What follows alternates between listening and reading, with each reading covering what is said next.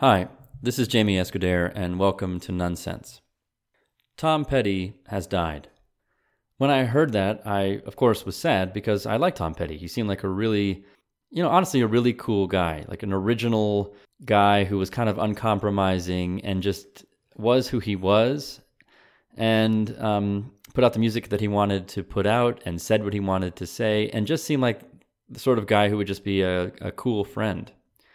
And so when I first heard that news, I was there was sadness and a sense of loss, and I, I, there were really two feelings that I think two things that I really felt that as I thought about them some more really kind of grow out of my identity as a member of Generation X, which is to say someone who is around 40 years old and who is now kind of entering what Jung called the afternoon of life.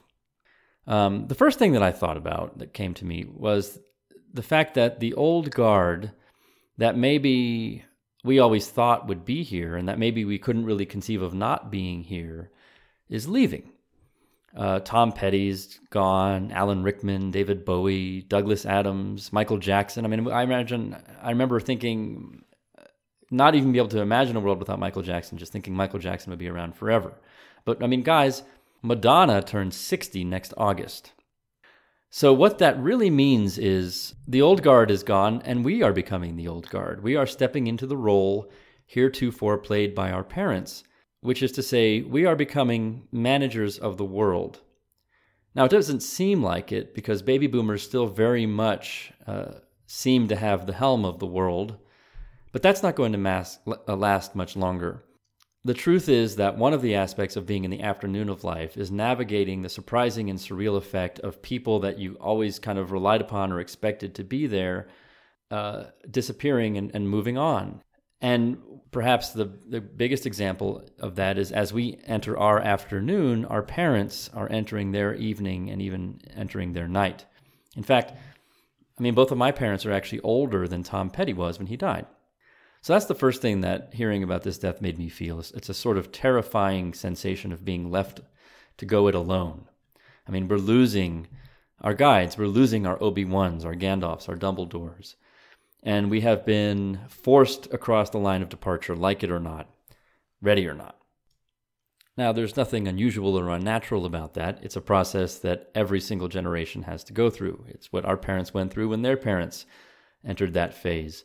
But when you are personally going through it, it changes things a little bit. It's one thing to read about it or just to intellectually know that it's something that happens or that it's inevitable that it will happen to you. But when you're actually doing it and you wake up in the morning and you read the news that Tom Petty is dead, it's, as I say, it's terrifying and sad. And it's a little unsettling. And the second thing that struck me when I heard about Tom Petty is just sort of an evaluation of him as a person. You know, you you kind of maybe overlook certain people until you hear about that they're gone, and then when you when you hear about they're gone, you kind of wish you had maybe thought about them more, or that it didn't necessarily take their death to make you evaluate how much they meant to you in your life. But I guess that's the reality of the way it is. And so as I look at Tom Petty, I mean, we've lost an artist, we've lost a singer of songs I mean, I've read a couple of obituaries about him, and, and they, they kind of mention how, like all great artists, he remained true to himself. The Times obituary noted that even though he sold millions of albums and he headlined numerous shows, his songs stayed down to earth, as they said, uh, quote, carrying lyrics that spoke for underdogs and ornery outcasts. I think that's true, and I think maybe that's one of the reasons why I liked his songs so much. There's this line in the Rush song Force 10 that says, Tough times demand tough songs. And I remember hearing that line and thinking it was rather silly. I mean, tough times demand, I don't know what they demand, but iron fists or guns or uh, iron will or just an ability to fight or physical strength or I don't know, but songs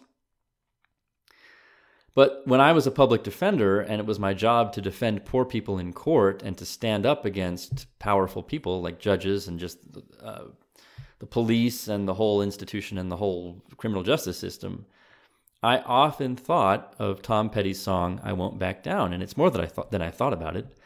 I relied upon it, and it actually it kept me from, well, backing down.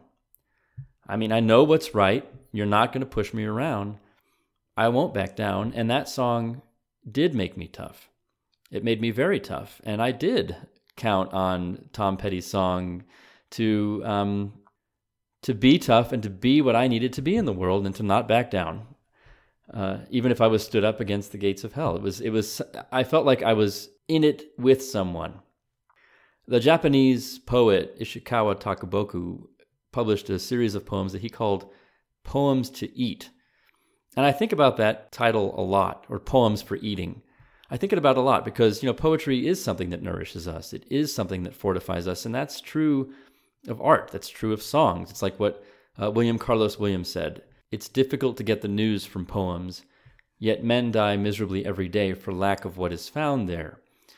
And um, when I think about Tom Petty, and I have many fond memories of hearing I Won't Back Down in my head as I'm actually standing in the courtroom, maybe staring down a witness or a judge in the face and just hearing that and not backing down, it occurs to me that the song remains. That yes, the old guard is uh, stepping away, but that's not to say that they're abandoning us. We're all in a boat out at sea. Tom Petty has sailed on. But he had a heart so big that he left behind some songs to keep us company as we move into the great wide open and take control of this world for a while. And for that, there's really nothing else to say. But thanks. And thanks for listening.